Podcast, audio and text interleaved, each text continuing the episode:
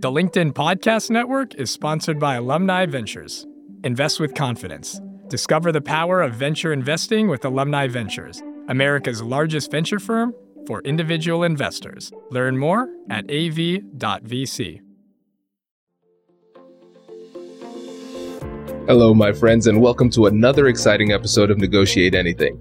This show is produced by the American Negotiation Institute, and with over 5 million downloads and listeners in over 180 countries, listeners just like you have made this the number one negotiation podcast in the world. Hi. My name is Kwame Christian, and I am the founder and CEO of the American Negotiation Institute. Here at ANI, we believe that the best things in life are on the other side of difficult conversations, and we are passionate about providing you with the best content that will help you to make your difficult conversations easier, both at work and at home. Lastly, I want to remind you that we offer consulting and conduct trainings, both virtually and in person, all around the world. Our focus is in three main areas. First, negotiation and conflict resolution. Second, leadership. And lastly, diversity, equity, and inclusion. Check the link in the description below to learn more about how we could work with you and your team. And now, without further ado, let's jump into the interview.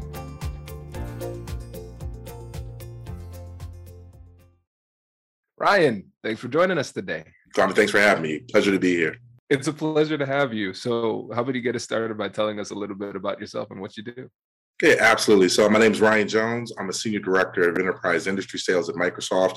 Been at Microsoft six years now after a 15 year career at Verizon.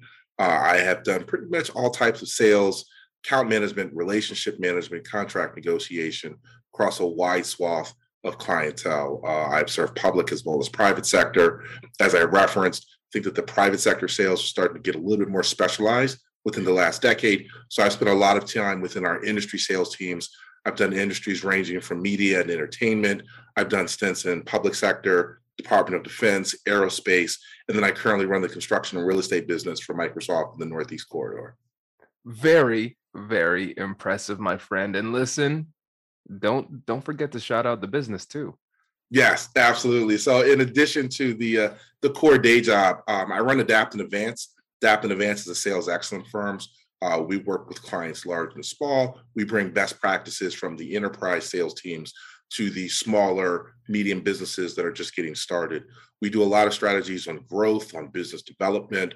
Uh, we work with individual clients sometimes that are already within corporations, and then other times we work with nonprofits who may be looking for ways to grow their own revenue capture strategies. Um, I love giving back. In addition to the the, the businesses and the corporate work, uh, I do a lot of work with uh, Black Microsoft. It's an employee resource group, 30 plus years old, and so I lead the worldwide career development aspect, and then I also lead the local DC chapter. Uh, we have about 600 members strong. We do all sorts of things, but the core three things that we work on are improving the experience of African American employees within Microsoft, improving sales, recruiting, retention efforts to bring new talent in. And then we look to influence and impact the next generation of tech leaders. So we do a lot of work with nonprofits, school systems, universities, ensure to help accelerate the path to success for other young students. As if that wasn't enough, I also serve on the board for uh, Beacon House DC. It's an organization in Northeast DC that's dedicated to closing the education gap for kids ages 5 to 18 in the Edgewood neighborhood of Northeast. Um, and then I still have time to keep a happy wife at home along with two small kids um, that take up all of my time and, and, and are looking to take up all of the money that they can too, as well, as it seems that is impressive. That yeah. is impressive. Well, we're we're glad to have you here, and everybody. If you want to connect with Ryan, um, we have his uh, the link to his uh, business website and his LinkedIn. Those will be in the description of this episode. And today we're going to talk about balance. And after hearing um, the incredible amount of things that Ryan does, I know you're thinking about work life balance. that needs to be another conversation. But we're actually going to talk about balance within the the actual negotiation itself and this is a really interesting concept and so ryan and i were chatting about this before the episode began and uh, ryan how about you start us off by just telling us when you think about the word balance as it relates to some of these n- negotiations that you're having what does that concept mean to you you know, I think that with any negotiation, there's there's two parties that are trying to get to a future state. They're trying to get to a goal. They're trying to improve something. They're trying to move something forward. Um, there are generally other factors that make up the negotiation price, uh, time to buy, uh, other competing factors, quality of service, et cetera, et cetera. But at the end of the day, you're trying to get somewhere and get something done. I feel that um, you know those two forces can sometimes move. If you think of the negotiation as kind of a vehicle that's going along a path, right? Those opposite forces can sometimes sway that vehicle to the left or to the right. If you get too far to the left, then you're going off track. If you get too far to the right, you're off the path. Um, and so there's always a balance that needs to be maintained. Now that balance can be emotional as well as strategic, um, particularly with high dollar negotiations. Emotions tend to get involved, right? Oftentimes you're talking about uh, a very large line item on someone's budget or in these current economic conditions that we're facing, we could be talking about jobs and people's job security and the ability to hire people to then provide for their families. So I think that attempting to balance the emotions, attempting to balance the various factors that get brought into it, um, understanding that, you know, for every action, there's an equal and opposite reaction, uh, and then maintaining kind of that basic law of physics throughout the negotiations is vital. This is great. Yes, and I especially love that last part. an equal and an opposite reaction. I think we can all think about um, conversations where it just it was those two forces going back and forth, um, throwing fireballs at each other. Right. right. Right. So we've all been there. So let's break this down. When we think about the the balance like let's think about the optimal balance. Mm-hmm. so when you look at a negotiation and you say you know what? This the balance that i'm describing is in a good place. What are some signals that tell you that we're managing that balance the right way? Um you know i think the the the cadence or maybe the the cordialness of the communications is key. Um, and that's probably the biggest indicator right? If people are upset if they're angry they're talking in short curt tones. If they're not communicating then right off the bat, you know that something's off. Um, I think that one of the other things that that tends to come up are the asks versus the concessions.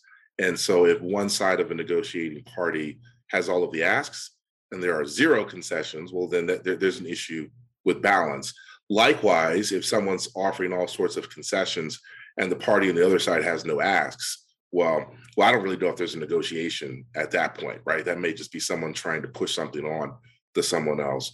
Um, but there needs to be give and gets in every scenario. And I think understanding what those gives and gets are, um, I think the the art and the science to it, right? There's a science in kind of collecting the gets and understanding what gives are appropriate or, or balanced. I think the art to it is kind of forecasting those gives and gets or, or uh, hypotenizing, if you will, on those gives and gets, right? What could someone be asking for in round three or four of a negotiation, right? What hints do I know about either their current business climate or the way that their business runs or their future implications uh, that'll help me identify what a future ask could be and how do I prepare that? Um, so I think a lot of what I've done in different roles has really been forecasting not just the revenue that might come in from a negotiated deal, but forecasting how the negotiation itself is going to land, right? Um, what can I get approved? In terms of concessions, and then what concessions should I introduce at the right time?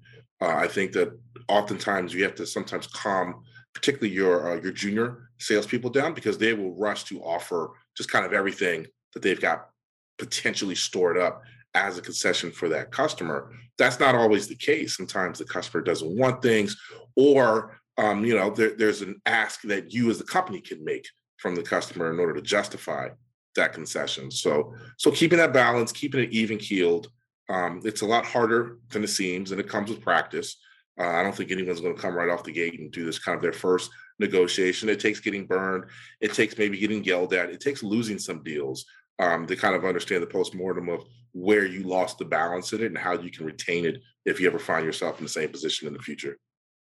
Yeah, this is this is really great, Ryan, because what I'm hearing is that there's a there's a feel aspect to this mm-hmm. right because we have the blend of art and science we have the strategies and tactics but we also have that that that artistry that's necessary that's more of a feel thing where you can't look into a book and say okay well i'm going to run this play if they do this then i do this right. there there's a, an element of being in there and then feeling the situation and then yeah. making nimble adjustments as necessary. So when you're going in there and you're assessing the situation, when you're doing that feeling work, what are some of those elements of the interaction that you're looking at to get a vibe of what you need to do next? So I think it's key to understand um, the company, the party, right? Whoever the other side of that negotiation table is. It's important to understand where they are, where they're trying to get, and, and what's involved in that delta. Does your company invest in professional development training? If you believe that your team would benefit from a negotiation workshop, all you need to do is go to our website, fill out the workshop request form, and then we'll set up a time to chat. These workshops are completely customizable and we've done them all around the country. Negotiation and conflict resolution skills are beneficial across all professions, but they're especially useful in procurement, purchasing, sales, sourcing, and contract management. Our calendar is filling up quickly, and we even have some workshops scheduled for next year. If you think you might want one, I'd suggest reaching out soon so you don't miss out. Check out the link in the description to learn more, and we will be right back after this. From LinkedIn News, I'm Leah Smart, and this is Everyday Better. Positivity is just a belief that there are good things even in the midst of a broken world. Post traumatic growth is about actually growing stronger as a result of trauma. The universe only has one chance to see through your eyes. Give yourself that much respect and your life that much respect. Join me every week to explore the stories and ideas that show us how we can live even better every single day with people who are changing the world. Tune in to my weekly podcast, Everyday Better, wherever you like to listen. Hi, I'm Tomer Cohen, LinkedIn's Chief Product Officer. On my podcast, Building One, we dive deep into what it takes to build great products. Recently, we had Zach Perret, the CEO of Plaid, and he shared about his struggles building a financial app for consumers and how he was able to turn it all around with a critical pivot. Take a listen. I personally couldn't resonate as much with the consumer set that we were trying to reach. I just didn't have that level of empathy. When we made the shift to building a B2B product, though, I was building the product that I wanted. My co founder and I were creating the product that we wanted ourselves, and we had so much empathy for what that product was. Such a great insight. You know, in that sense, we got lucky because we were, we were creating a thing for ourselves. And then the people that we were talking to also had the same problems we did. They were fintech developers. We'd been a fintech developer, uh, we'd been trying to build a fintech product for a year. And so we had such deep empathy. We had such a clear ability to. If you want to hear more of Zach Perret's story and the lessons that follow, listen and subscribe to my podcast, Building One. Because ultimately, that's what they're looking to achieve. Um, I do a lot of nonverbal uh, body behavior reading, right? Um, I took a phenomenal course at George Washington University School of Business by professor Sal DeVita, who unfortunately is no longer with us, but he talked about something that he called uncommon sense. And it was being able to read nonverbal body language in order to understand someone's personality traits and their value systems. So I've employed a lot of that over the course of my 20 year career. It's been fairly successful so far, um, but understanding someone's personal uh, points, right? Like what personality are they bringing to that negotiation table, kind of what their values are, will sometimes give you an indication of how they're willing to proceed from a business perspective.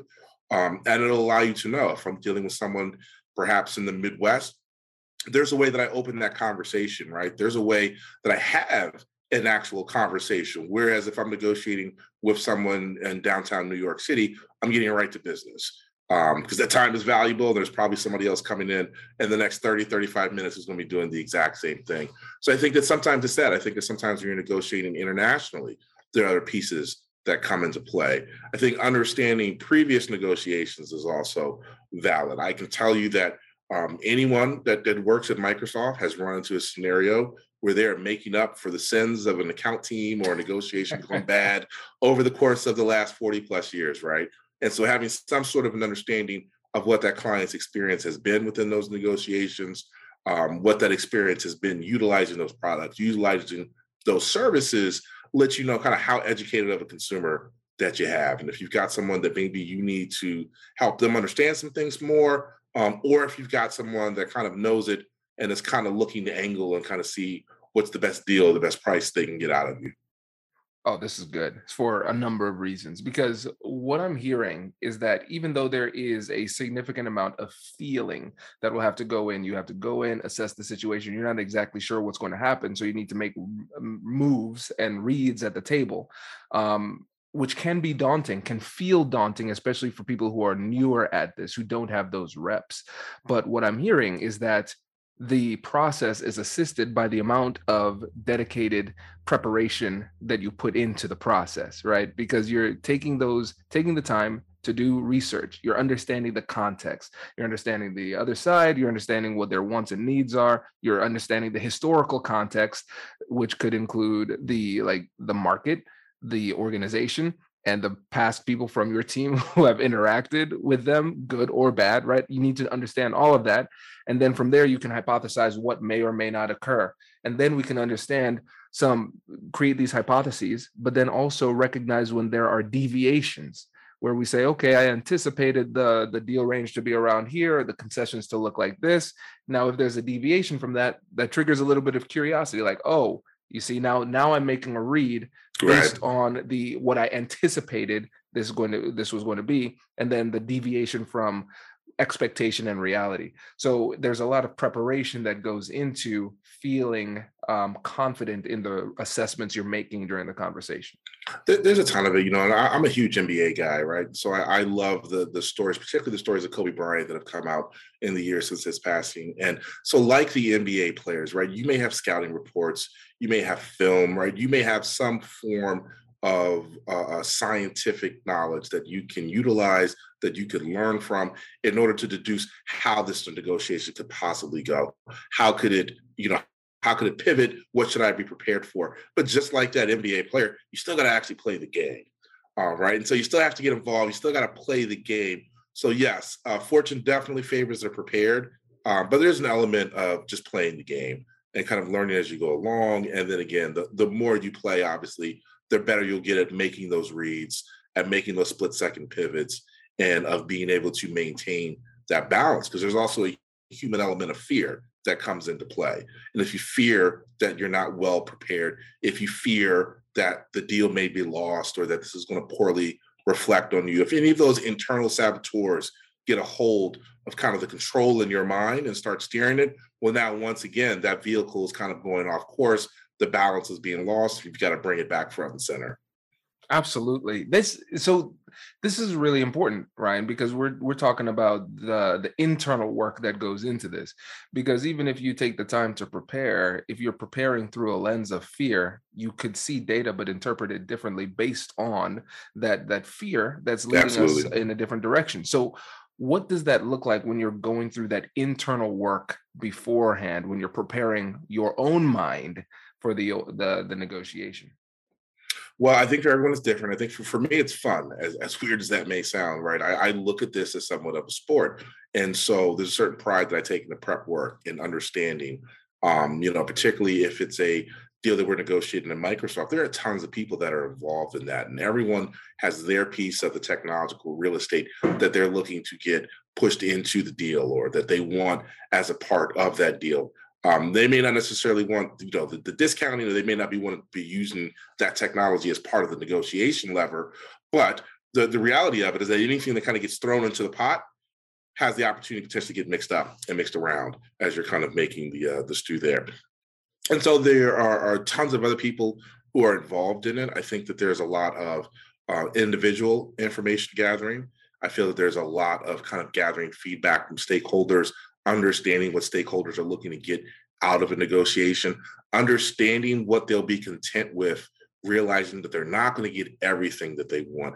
And I think that that exact same motion happens, interestingly enough, on the selling side of the negotiation as well as the buying side, right? So while I'm having these internal conversations and I'm researching kind of what a customer is looking for, what they've done in the past, how negotiations have gone, what the experience has been, what they're looking to invest in now, um, and what some of their must haves versus nice to haves are. There's someone on the customer end who's doing the exact same thing with their internal stakeholders.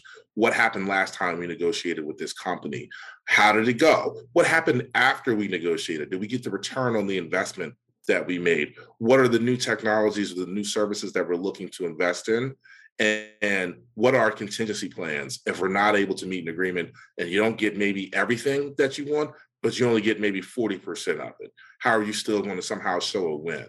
Um, and so again, that's where it comes back to balance. I think that once you have relationships with clients and there's a common respect there, it's so much easier to maintain the balance because the person on the other side has their own balancing act that they've got to come up with. And if you show that willingness to support, to engage, to be respectful, um, then you're able to kind of make progress. And you know, you'll find kind of those conflection points where either the company isn't able to make any other financial concessions or the buying company isn't able to make any additional financial obligations. Um, and that's kind of your your happy point where okay now we're at an agreement um, let's execute this and let's make sure the follow-up is there and that you know we operate in good faith moving forward yep this this is really good. And one of the things that you mentioned in passing that i want to dig deeper into is the fact that you said a common respect makes it easier to find that balance. Yes. And I think that we can't overlook that too, because a lot of times we think about these strategies to solve simple problems. And sometimes the strategy that we need is quite simple. And mutual respect can help us to manage that balance. Yep. Be, so instead of thinking about complicated strategies like, I'll say this, I'll do this at this time, it's like, okay, no. If we just think about it from the common principle of mutual respect, yep. it makes it easier for both of us to strike that balance. And so when you think about mutual respect in these types of interactions where we have two people whose interests seem to potentially align but can conflict at certain areas, how do you demonstrate and cultivate mutual respect in these tough negotiations? That's a great question. So I think it depends on what the previous relationship has been with that person. Um, but let's jump right to the hard one. So let's say there is no previous relationship with that person and you're meeting for the first times now to negotiate through something. Um, if you are the selling party of that negotiation, that buying party is of probably coming to the table with their wall up, their defenses up, um, and they're looking to set a tone. And sometimes the method which with they go about setting that tone may not always ring of common respect. Um, it can be demanding, it can be demeaning, uh, it can be flat out curtain rude sometimes. Um, I find it best to remain professional. It, it's one of those scenarios where you, you, may kind of have to take that hit um, in order to at least let them get that one out and then kind of engage in meaningful conversations. At the end of the day, everyone is looking to get something done. And I think that continuing to bring it back to the shared goal of what are we looking to accomplish and achieve here is paramount. Um, there have been instances when negotiations have kind of gone off the rails. there have been instances where people have yelled, screamed. Um, I have heard, you know, words that I probably would not use in church on a Sunday morning that have been used in conference calls, sometimes in person. And I may have even heard stories of people having things thrown at them in order to leave offices, right? I mean, emotions really get pulled into it.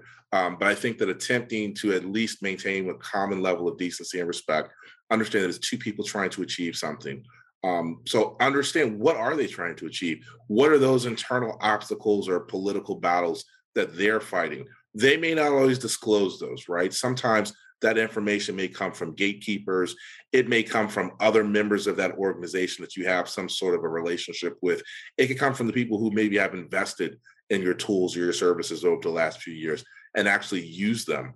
I think attempting to quantify that return on invested time of invested dollars, uh, looking for ways to make your you know your negotiation i hate to use the word adversary but your negotiation adversary finding ways to make them look good at the end of this right so they can kind of walk back into the company with their head held up high um, i've learned from being at two fortune 10 companies that other companies they like the feeling of saying, "Hey, I I negotiated a great deal with Microsoft. I negotiated a great deal with Verizon." There's a pride in that, and and they want to feel that. So making sure that they're able to walk back in and say, "Hey, I negotiated a good deal. I didn't just take what they gave us. I got something out of it." Um, that something isn't always discount dollars. That something can sometimes be investments. It can be marketing relationships. It can be agreements. It can be executive connections. There's all kinds of things uh, that people can define as kind of give and gets within that concession, but making sure that there's a fair exchange of it at the end of the day, and that you stay dedicated to that that central mission of trying to accomplish something and move the business forward in some way. Oh, this is great. It it reminds me of um, what's called the acceptance speech test. Mm-hmm. And so when you're making an offer, you try to formulate it and frame it in a way that's so positive that they could take that offer verbatim and say, to their stakeholders. This is a win because blank. yes. And so it completely changes the way that you make your offers. And like you said, you you want to find ways to make them look good and feel good to their team and helping them to save face. So at yes. the end of the negotiation, they can go back with their dignity and self-respect. And now let's go deeper because it's cool to think about this theoretically, Ryan, but we glossed over some things. So we heard some bad words, right? We've we've seen oh, yes. those, right? We've seen people throw objects We've seen some crazy behavior, right? That happens. And now, what I think would be interesting to the audience is the fact that people from the outside looking in would say, okay, Ryan Jones, high high flying executive here at Microsoft, closing these big deals, Fortune 10 company. This is massive. So you always are coming in with the lev- the leverage you know, bullying people around, throwing them around, getting the deals that you want. And if they don't like it, then they could walk. I think that's the assumption that people would hear uh, that come into this uh, podcast with. And so I think they'd find it really interesting that sometimes you are seeing the bad behavior of other people. And then you said you sometimes you have to take that hit and let them get that one out and then refocus the conversation. And so, how is it that you're able to work with people who may, even though our goal is mutual respect, come in flagrantly disrespectful, very aggressive, not treating you well. How do you take that one on the chin and still stay focused and then seek to be the leader in the conversation who finds that balance? You know, it's interesting. So, as a former athlete, um, a contact sport former athlete, right? I kind of like when you get that first hit because now you feel that you're actually in the game. So there's a there's a small degree of that. Now I've had to calm some people down um, that have worked for me that have been in that scenarios where a customer maybe's gotten out of pocket and, and help kind of guide them on how to bring it back in. The reality of it is it's actually a win um, for the party that remained calm right? When that person kind of loses their cool or when they kind of come to the table in some sort of a way, because they're kind of showing their emotions and kind of what's guiding that. There's typically going to be something that's guiding it. It's either price, product, or there's some other deployment concern. There's some other reason behind that. And so I think that the the, the judo move there is to identify what sparked that uh, um, what sparked that communication style in the first place perhaps put a pin in it for later, perhaps go back and, you know, circle the wagons and kind of have a conversation with your team about it. Um, but there's something there. Right. Now, there are rare cases when there isn't something there, and that's just someone's prickly personality. I think that there's also an appreciation that we need to have for the procurement officials or the other executives that may be negotiating this job um, they are protecting the shareholder value of their own companies. And so they're looking to make sure their companies can spend as little as possible and get the maximum benefits out of it. Um, but I think that identifying kind of what created that emotional outburst, and then sometimes a one on one conversation helps drastically. Um, I love it when my team comes to me and they say, Hey, someone's furious and they want to speak to uh, to someone in leadership because now I get that one-on-one conversation, and it's completely different, as you well know, when you show up to negotiation, and I've got my players on my side, they've got their players on their side, and even if a point is made, there's a certain persona, a certain perception that needs to be maintained because everyone's watching, and so there can't be any display of weakness. And sometimes when you get folks one-on-one. Um, they're able to disarm that and you get back to it just being two actual people kind of having a conversation now, um, everyone's not a nice person out here, right? And so I've run into scenarios where I have had team members that have had to deal with racist comments, uh, sexist comments, homophobic comments, right? Something where, um, similar to a parental relationship, you say, oh, no, no, no, I'm stepping in now. Um, and now I'm having a conversation. And that's still a one on one conversation. Sometimes it's a verbal communication in order to make sure there's a timestamp associated with it and that people know that hey we can negotiate but we're drawing the line on certain things and certain things won't be brought into a negotiation. I try to always look for the the silver lining. And so we've had scenarios where we've negotiated deals and where people have just said things that you know just really don't have a place in the actual business negotiation itself. Um, well what that does is that now actually creates some bit of a, a leverage for our team because we can escalate that on the customer end, right? We can make people aware of that. Typically, that's going to bring in either a peer executive or a higher ranked executive that's probably going to handle things going forward. And they're going to come into it a bit repentant, or repentant, if you will, um, looking to make up for that because they know that was inappropriate or that someone didn't reflect their business accurately. Does not happen very often. Um, and when it does happen, and, and, and I don't want to say like it's something that we look forward to, um, but when it does happen, it's it's almost like a flag getting caught in a football game, and now you kind of got a free play. Um, so how do we maximize this, right? Because we know they're coming back with some form of apologies for this. How do we maximize this? How do we take the negotiation to the next step? Or depending on how heinous this was, how do we close the deal and be done with this? Um, and then perhaps move on to the next thing. Oh, this is so good. And and I love the fact that you brought up judo, right? Because judo is all about using their energy um, in your favor. Yep. I learned that the hard way in an actual judo class where I was like, this doesn't make sense. so yes, this this is great because you're right. Essentially, what you're doing is you're recognizing, hey, this outburst, the emotionality that they're showing me, this difficulty, whatever it is, it's an opportunity. Like that is a choice that is Yeah. based off of your mindset. Yeah. And so typically, if you just leave it up to chance with your typical emotional state, just as a human being, you'll get defensive, you'll get angry, you'll try to clap back, those type of things. And those are emotional responses. They're not strategic responses. Mhm, What you're doing is once you see that outburst, you're saying, interesting. Where's mhm. the opportunity here? What is it that is making them this uh, emotional? What's causing this? There's something there. I'm going to figure this out. So it can guide your curiosity. If it's bad enough, then we can say, okay, well, I'm going to, we're going to make sure that this, they don't, they understand that they will not treat us this way. And at the same time, I'm going to think strategically, how can I actually use this as a leverage point? Because you're right. The, the power of regret and repentance is very significant. And you can capitalize that in these difficult conversations. So a lot of times people uh, approach it from a victim mentality. I was mistreated and I need them to do better by me. But instead, you're you're uh, taking a, you're having a more assertive response where you're taking control of your well-being and saying, "Yeah, they mistreated me and I will turn this into a good opportunity for me."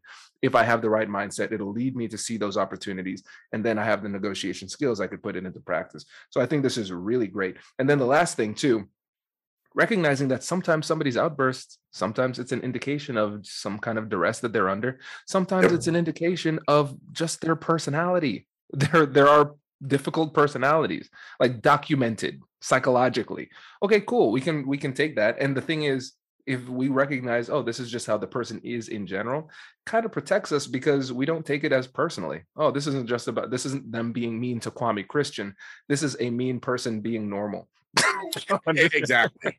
Exactly right? And, and there's all types out here. There's all types of people out here. There's all types of people on on both sides of the negotiation strategy and and that's one of those things that's learned and that comes with practice um right I, i've lost my temper before negotiations right um i have said some some probably not so choice words in certain negotiations and i learned quickly that it's the first person to show emotion um you, you lose a point, right? You lose it. If you're keeping score, you lose a point for that. Because the other side now has an opportunity to not just react to it, but to respond to it. So let's try to make sure that we're the ones that maintain our calm and are able to respond accordingly. I love this. Ryan, you know I could talk to you all day, but for the sake of time, we gotta we gotta move toward the end. But I know connecting with you on LinkedIn is, is a good spot to, to reach you. Can you let the listeners know again, like uh, about your who you are, what you do, and your company, how to get in Yeah. touch and all that stuff? A- absolutely. So uh, LinkedIn definitely the best place to contact me. And uh, again, Ryan Jones, Senior Director of Enterprise Industry Sales for Microsoft. I run the construction and real estate business within the East Coast. I'm also the founder and CEO of Adapt and Advance. Adapt and Advance is a sales excellence coaching firm. We work with firms large and small on employing the practices that enterprise level organizations use to close deals, capture revenue, and overall grow the business. Uh, for anyone looking to connect on the community impact level. I am huge about giving back. I'm very active within the George Washington School of Business. I'm very active within the Blacks at Microsoft, an employee resource group that focuses on improving the overall experience of African American employees within Microsoft, improving our recruiting and retention efforts, and then impacting the next generation of future tech leaders. Uh, and then I also work with Beacon House, DC organization Northeast DC that focuses on closing the education gap for students 5 to 18 within the Edgewood Commons neighborhood of Northeast DC. Love it. Ryan, thank you for coming on the show, my friend. Really appreciate it. And listeners, make sure you connect with Ryan on LinkedIn and, and my LinkedIn's in the description as well. Ryan, thanks again for coming on the show. Thank you for having me, Kwame. Looking forward to future shows. Congratulations! You've just joined an elite club. By listening to a full episode, you're now officially on the Negotiate Anything team. So, welcome aboard. What most team members do is they subscribe to the podcast because that allows them to automatically get the latest episodes of the show. The best things in life lie on the other side of difficult conversations. Keep learning, keep practicing, and keep getting better. Your relationships will improve, your career will soar, and you'll have the confidence you need to get the most out of these crucial conversations. Again, thank you for joining the team. We're excited to have you, and I will see you in the next episode. I'll catch you later.